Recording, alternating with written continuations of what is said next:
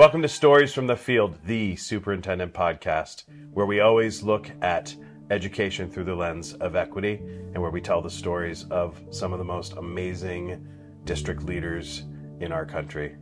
Sara, I know you just had a really interesting trip and you got some great stories to tell. So tell me what happened.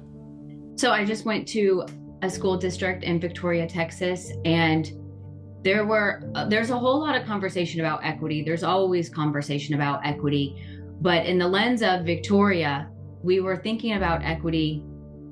That was their push. And there was a whole lot more that came out of that because of a disaster that struck the district right before school started. How how does it I mean disasters don't really they either happen or they don't. They can be pretty random. How how did this disaster tie into their work around equitable access to an education? Well, it's actually everything.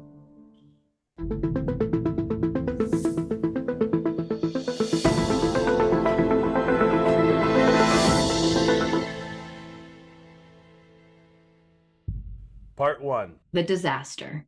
So, Sara, tell me about Texas. So the story actually starts in a middle school right before school is about to start. This is in July. It's a little chaotic, but actually, you know what? Let me have the maintenance and custodial crew take it from there. July 21st, 2021 was when we had a meeting here for the Victoria Independent School District bond uh, planning meeting.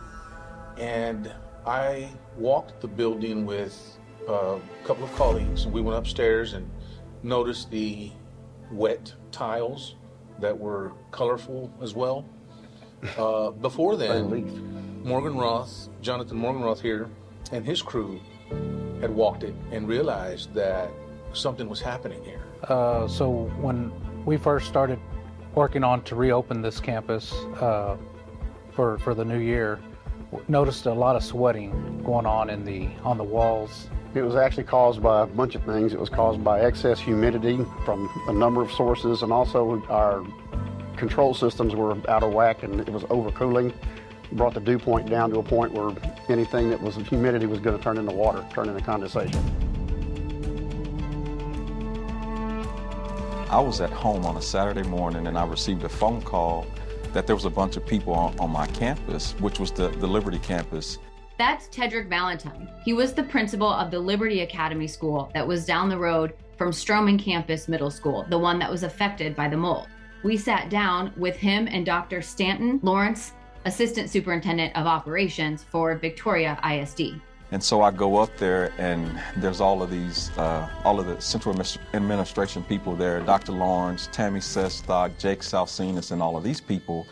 And I'm wondering, like, you know, what's going on? Got the custodial staff together, and we brought them the necessary means to clean the mold uh, Clorox wipes, disinfectant, sprays, wipe down furniture, walls, everything of that mold. And So the what, first step was to try to see if you could clean it up Just now. without major. was cleaning it up enough? Not necessarily. there was a moment of panic. Yeah. like, uh, but then it's then it's a quick, it's a quick pivot. What are the options? That's Quintin Shepherd, Superintendent for the Victoria School District and longtime IEI member. What are the what are the the things right in front of us right now? It, here, I'm going to back way out first because there's a leadership thing in here, right?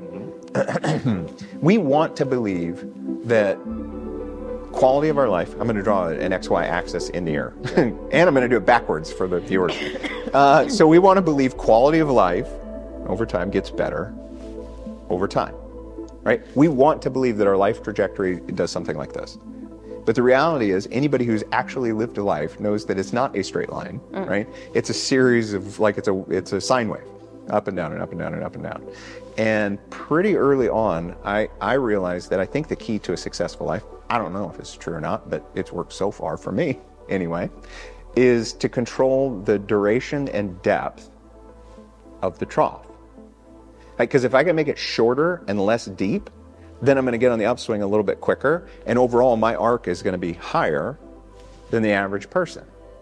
And so then the question becomes, what do you do? What do you do during the trough that you can turn it around quicker?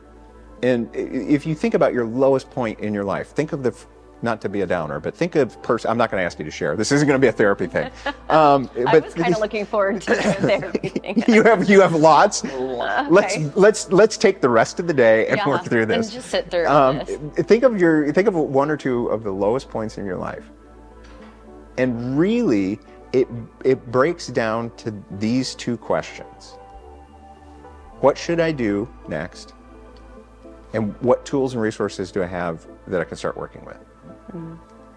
Now, you can answer the question about tools and resources to some degree, but even that is hard to answer because your reptile brain, your survival brain, is in full full engagement mode at this point. And so your your prefrontal co- cortex is completely shut down. You have nothing that resembles executive functioning skills. So you can't make good decisions. So that whole the first question, what should I do? What's the right thing to do? You can't answer that. You think you can answer it. You could lie to yourself and say you can answer it, but you can't answer that. And if you do think you can answer it, you're bullshitting yourself, right? So here's the secret. When things are going kind of okay, when you're at the high points, that's when you're cultivating relationships with people built on compassion and suffering and trying to help other people through their struggles and share with them and building these really, really, really deep connections. Because then when you hit your own personal trough, you reach back out to those people and you say, I know I need to do the right thing. I don't know what to do. Every single time, without incident, you find four or five people who would be like, "Mm, This is what I would do. And I know it's hard to hear, but this is what I think you should do. Every single time, they will come up with the right answer. And so, when this is a long way of getting back to Stroman, when the mold hit, my first response is, well, What should we do? I don't, I don't know the answer. What should we do? Let's start going out and asking people, what do we think we should do? Let's ask people who've been suffering with us all along, people who helped us close buildings, people who helped us merge campuses, people who helped us zone the, rezone the school district, people who served on the finance, people who've helped us struggle with the district so far. Let's go to them and ask them what we think we should do. Yeah, custodians. Yeah, why not? And they were like, "Well, what if we move the kids?" That wasn't my idea. I don't. I actually don't know whose idea. I don't. I would. I would bet you a month's salary you couldn't nail down who came up with that idea. It was just organically the idea. And so then they kind of start into the story about there's a bunch of mold on, going on at Stroman, and so there's a possibility possibility that they could be moving to to my campus, and we would have to share that campus, being that we're such a smaller campus. And of course, you can, you know, I I I don't know what I look like, but man, I was not happy because I mean that was what maybe the week or so before we were about to start school. showing up in the cafeteria at the Liberty Building. That's Jake Salsinas. Jake is the Executive Director of Secondary Student Learning and Talent Development. and just saying, okay, we got clipboards, let's walk around, let's get room numbers down, figure out what needs to go where, because this has to start today. We can walk it all we want, but but the reality is is we got to know where this stuff's going to go and get things set up. So the decision was ultimately made that we would move the students from the, the um, credit recovery program as well as the DAEP students here to the current campus, the former Stroman. So how did you do it? How did you get everyone to where they needed to be? As a team, we pulled together and everyone, you know, air conditioning, custodial, painters. If you've ever gone up and kicked an ant bed and watched what happens afterwards, that's about what it looked like. In a nutshell. Yeah. A lot of hustling. So let me get this straight. A week before school starts, they find mold on one campus, and they got to move that entire campus into another building, and they have to share that building together. Two schools, one roof. So it's it's actually a lot crazier than that. And if you know, since your wife is an educator, how important it is for teachers to get to school early, set up their classroom. They usually think of a theme. They spend countless hours beyond the clock. It's not even work days. It's just time and energy and love that they pour into building a space that's comforting for their class. So all these teachers are there, ready for school to start, and they find mold. So now what are we going to do with all of these general ed middle school students who need a campus to start school in less than a month? So from there, they decide that Liberty, also known as Victoria Success Academy, it changes names, so it gets a little confusing, but there's another building down the road, Liberty. This building houses credit recovery students and the DAEP program, which is the disciplinary alternative education program. unfortunately, these kids are often seen as second class. So these kids are in a building, the general ed kids are in a building. There's not room for all of them to merge onto one building. So they need to shift people around. I think the fact that everyone managed to, all the different moves. That's Christy Adcock. I'm not even going to call her a teacher. I'm going to call her a mom, a coach, a counselor, a friend, a lifesaver. She is one of the credit recovery teachers on the front lines of Victoria ISD. The very first year I got here was when I set up my classroom, and then um, I'd taken down my old classroom, set up my new classroom um, when I first moved here, and then I think within a couple days we're like, oh no, we're not teaching here this year um, for now. And setting up a classroom is like a big deal. Yeah, Oh, is it? yeah, Yeah, it's a well, whole because I thing. packed up my old one that I had. Um, You're making it a beautiful, loving, Yeah. supportive space where kids feel so it's all. So to set that up Mm-hmm. and then have to take it all down. Yeah. Wow. Everybody from technology to maintenance to teachers to the staff members, the admin. I mean, it was a very intense week and a half, and but it got done. Our thinking was that we wanted to accommodate both Tedrick's students and the students who were going to be from the former Stroman campus to be there at the Liberty campus together. A lot of people um, don't realize with this whole transition is there was a middle school that was uprooted. And then, of course, there was the, well, we're not sure exactly where you're going to go. And then um, I was, I lucked out. I ended up in a cafeteria teaching um, for the first what four months. I How guess? lucky. yeah, but then we had all the other issues because it's an open area, and we had, um, I had two other teachers with me, so it was this big area, and there was about Hard to keep kids 60 engaged. Yeah, it was about 60 to 70 kids easy. What we found out is given the nature of the students we're serving, when you start talking about district alternative education program students, there's there's probably a need for those students to be in a situation where they have some space and where they're not crowded in with hundreds of other students in the same space. That's probably not the best setting for educating uh, students with those particular needs. Tedrick gave me a tour of his old campus at Liberty and explained how crowded and cramped the space was when they first initially tried to fit everyone there. And to my surprise, I was expecting the Liberty campus to be this glorious place that everyone wanted to go to since someone everyone was so upset that they had to move from there. But um very much outdated, uh, broken windows, the the building itself almost looked condemned um, and it's been on the ballot as you know another bond they want passed to upgrade these facilities. And if this is the desirable location and it looks this way i was i was quite surprised. This, this was like another room, and it just had tables, and we were just, that was our classrooms. wow But after a while, it became pretty apparent that that was not a good fit. That we needed to kind of rethink, perhaps relocating uh, Mr. Valentine's uh, programs here. Once the first initial relocation was that our campus, the credit recovery campus, kind of went into, like Ms. Adcock was saying, into the uh, cafeteria and to uh, a conference center. So we had, there was like three teachers in the conference center room, and then on the other side, there was like three teachers in the cafeteria. Was there any uh, students or parents complaining about that? Like, oh yeah, for sure. yeah, I don't want to go to the moldy campus. Yeah. Oh yeah. Unquestionably. Yeah, we heard that, and we sat with them. Every we sat we sat knee to knee with every parent who wanted to talk about it, and we were very honest with our reality. We we don't necessarily want this for kids either. It's it's it's it's a situation that like we're going to monitor and we're going to ensure that they're safe. Um, but this is not an ideal situation by any stretch of the imagination. And then now the DAP, which is the District Alternative uh, Education Program, was out at the annex uh, building. And so those kids were in, it was two classrooms, and then Dr. Lawrence so graciously got us two portable buildings to house those kids.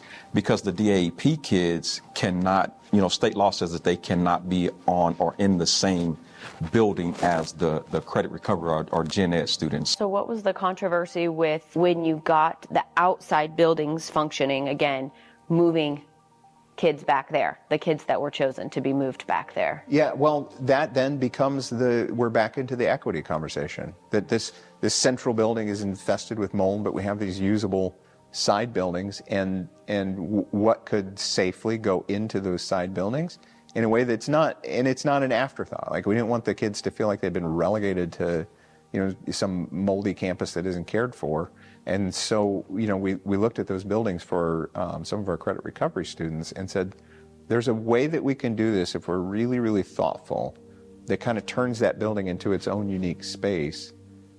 And, and say to our community, like, we're embracing what you told us because remember, this community has now failed that bond several times to rebuild that campus. And so we're saying to our community, we're honoring this, we're suffering through this. And by suffering through it means like it's not like we have a bunch of facilities that we can just you know, repurpose and a, in a given notice. We're going to have to go into a mold infested campus that could house a program that might work, and this is what we can do.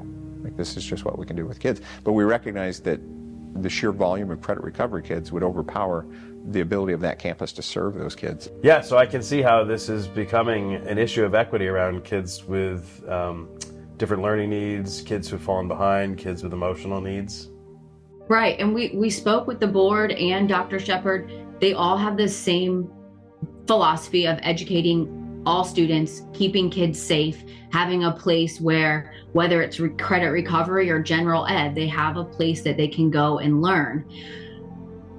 But what surprised me was as we interviewed many students and, and talked at length with Dr. Shepherd, we found that COVID actually provided a little bit of an opportunity because it put everyone in fast gear.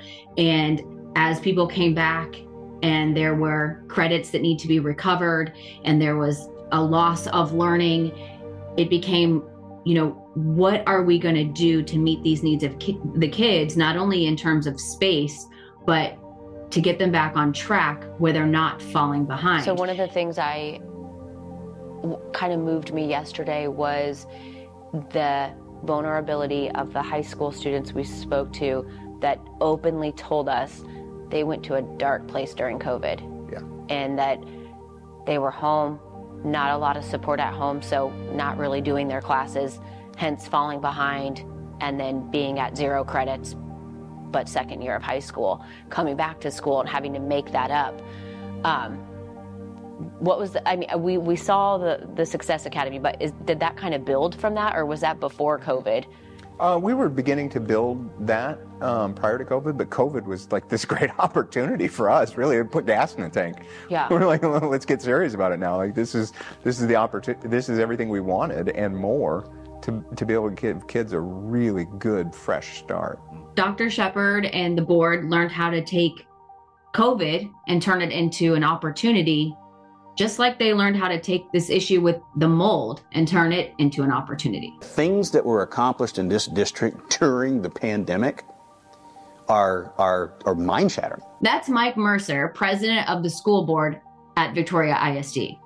I mean, when most people were treading water, these guys, and I mean these guys, this administration and this this staff was pushing us forward. I mean, our pathways, the pathways that we have, our STEM academies, our our uh, project-based learning, the, all of this was forged through that pandemic. Dr. Shepherd and the board had a history of success during COVID and found a way through the mold disaster with an equitable solution that was both simple yet life changing. So, aside from just moving kids around, what was the solution? Right, I'll get to that. But first, let's hear from the board and Dr. Shepherd on their views on how equity helped shape the solution of this problem. The solution you are eventually going to get to? Eventually, eventually. If you could reflect on um, what equity means to this district. Another really good question because there's a lot of variety to that. And if there's one thing I think the last four years have taught me is that we we do view it differently. I think uh, for a lot of people it tends to be a trigger word. Mm-hmm. You know, it, it's been bantered by one political subdivision, and so therefore it, it must be bad. When in reality, what I try to convince people, what I try to get the community to see is it's it, it's not a bad thing. In fact, we want every student to succeed. We don't want anyone left behind in any way, shape, or form. But not everybody starts at the same place. Not everybody has the same resources going into it. Have you had um, struggles recruiting and retaining teachers? Is there a shortage here? We do now. That's Randy Myers, the Deputy Superintendent and CFO of Victoria ISD. We do now. Since the pandemic, uh, before the pandemic, we might have 10 applicants for every position. Well, now we have one applicant for 10 positions. Ah. And that is the nature of our area. It's the nature of this economy.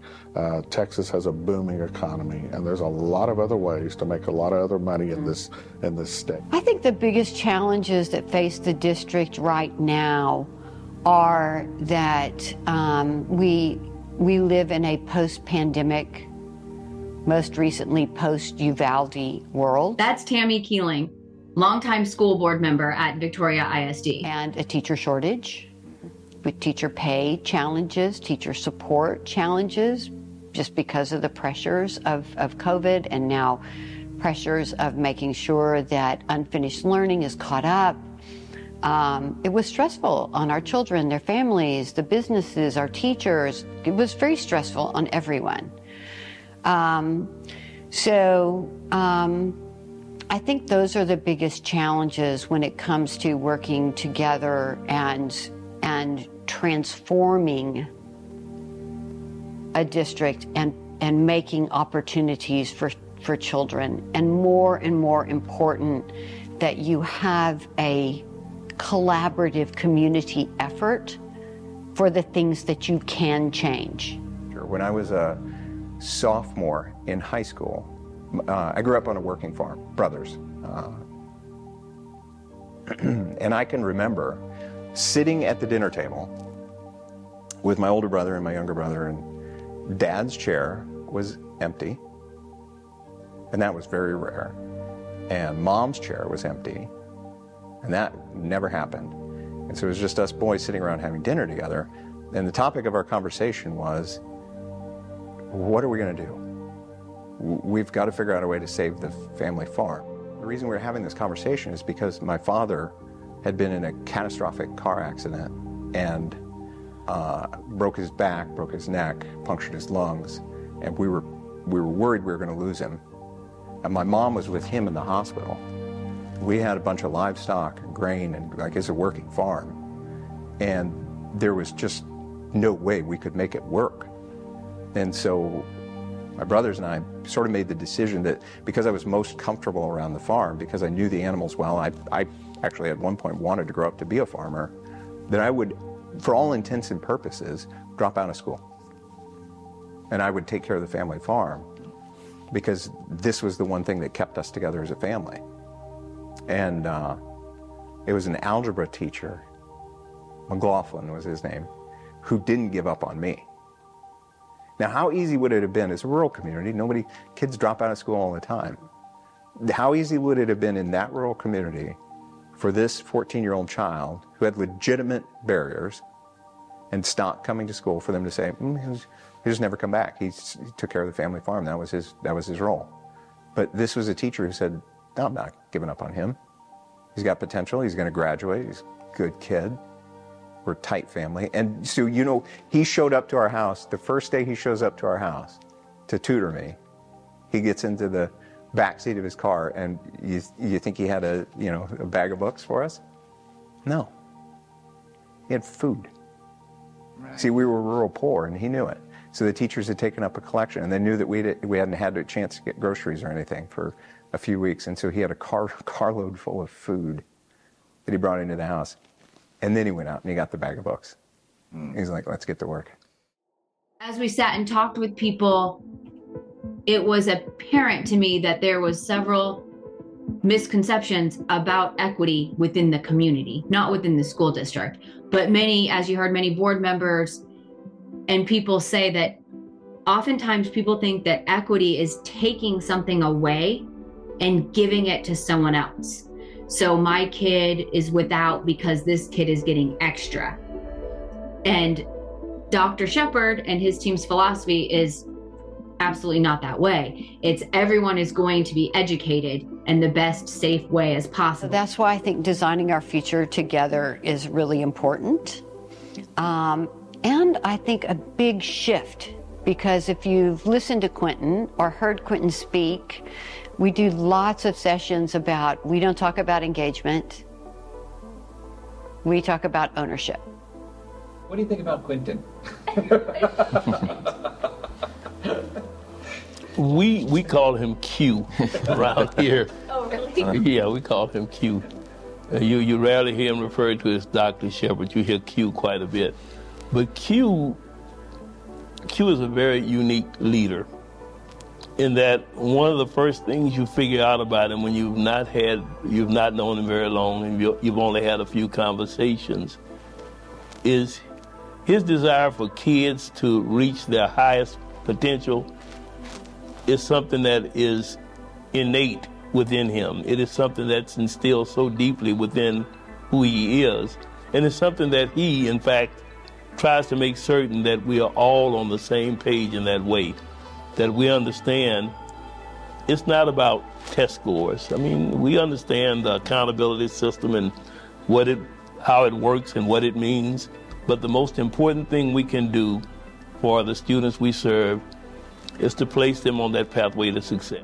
That's the stuff that people don't think through. Right. They say, I gave you this opportunity, but they don't think through the hardships that follow Yeah. it. The, the difference between can't versus won't. We talk about this a lot, and it's kind of a harsh way to talk about it. But there's some kids who just won't. You had mentioned this just briefly earlier. And those are kids who are currently self sabotaging, maybe, and they need a different kind of support. They need a lot of emotional and social support because they'll find their path, but that's where we need to start with kids who won't. Kids who can't have legitimate barriers in their lives. And our job is to help them identify those barriers and either remove those barriers or, in some instances, turn the barriers into springboards for what comes next. Because really, uh, any kind of constraining variable can become an enabling variable in the right context. And a barrier can actually turn into a, a springboard in so many ways.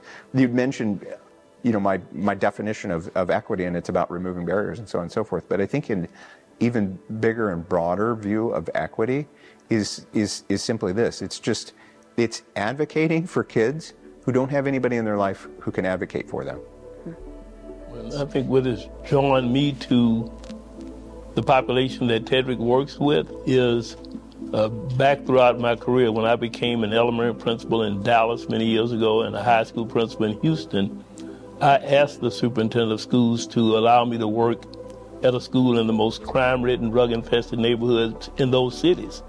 Because those kids were kids who came from a background very similar to my own. And so when I see Tedrick's kids, I see the kids I always worked with. And one thing we know that we have an opportunity to do with kids who lack those those really great home circumstances is to create opportunities for them through what we do at school. I guess it was January when when uh, the whole VC thing came up, where uh, I, Dr. Uh, Shepherd and Dr. Kent kind of had some conversations. I heard the word VC, venture capital. no, Victoria College. And you also probably heard the name Dr. Kent. I see. All right. So, Victoria College and Dr. Kent are all part of this solution that you're going to sometime tell me about. Right. And I'm purposely kind of dragging this out because it's very important that you understand each step of the way and how major these pieces were and how large this decision was. Okay, cool. We've been focusing on the philosophies of Dr. Shepherd and the board, but I want to go back and relay a moment that was heard earlier. I want to highlight something that Dr. Shepherd said. So here's the secret. When things are going kind of okay, when you're at the high points, that's when you're cultivating relationships with people built on compassion and suffering. Remember when Dr. Shepherd talked about creating relationships and connections when things are going well and how those connections can help you through the low points when things were crappy, all of those, the importance of relationships. He's all talking about building relationships. That's the overarching theme here. and trying to help other people through their struggles and share with them and building these really, really, really deep connections. Because then when you hit your own personal trough, you reach back out to those people and you say, I know I need to do the right thing. I don't know what to do. The solution to this problem was a direct result of connections made by Dr. Shepherd in the past. So Q reached out to somebody who had his back. Even better, he had monthly breakfast with this person, so he didn't really have to reach out. The solution was offered to him, and it was offered to him over a cup of coffee. And in our next episode, we'll talk about this person and the impact they had on Victoria ISD. Well, they say a good podcast has a cliffhanger from episode to episode. Looks like we're doing the same. So uh, I can't wait to tune back in and hear what happened. So join us for our next episode of Stories from the Field, the Superintendent Podcast.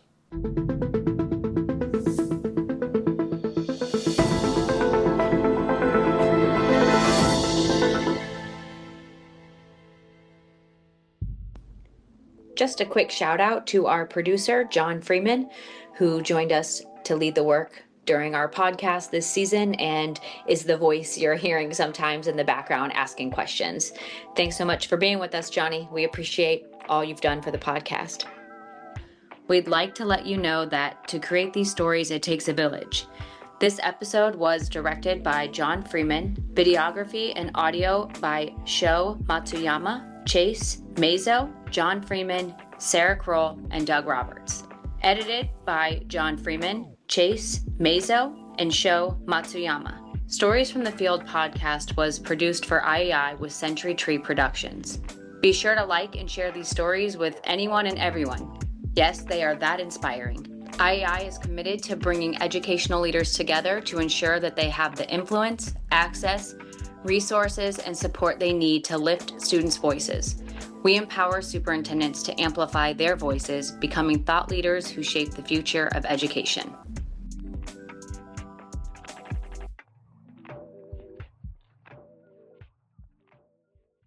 Well,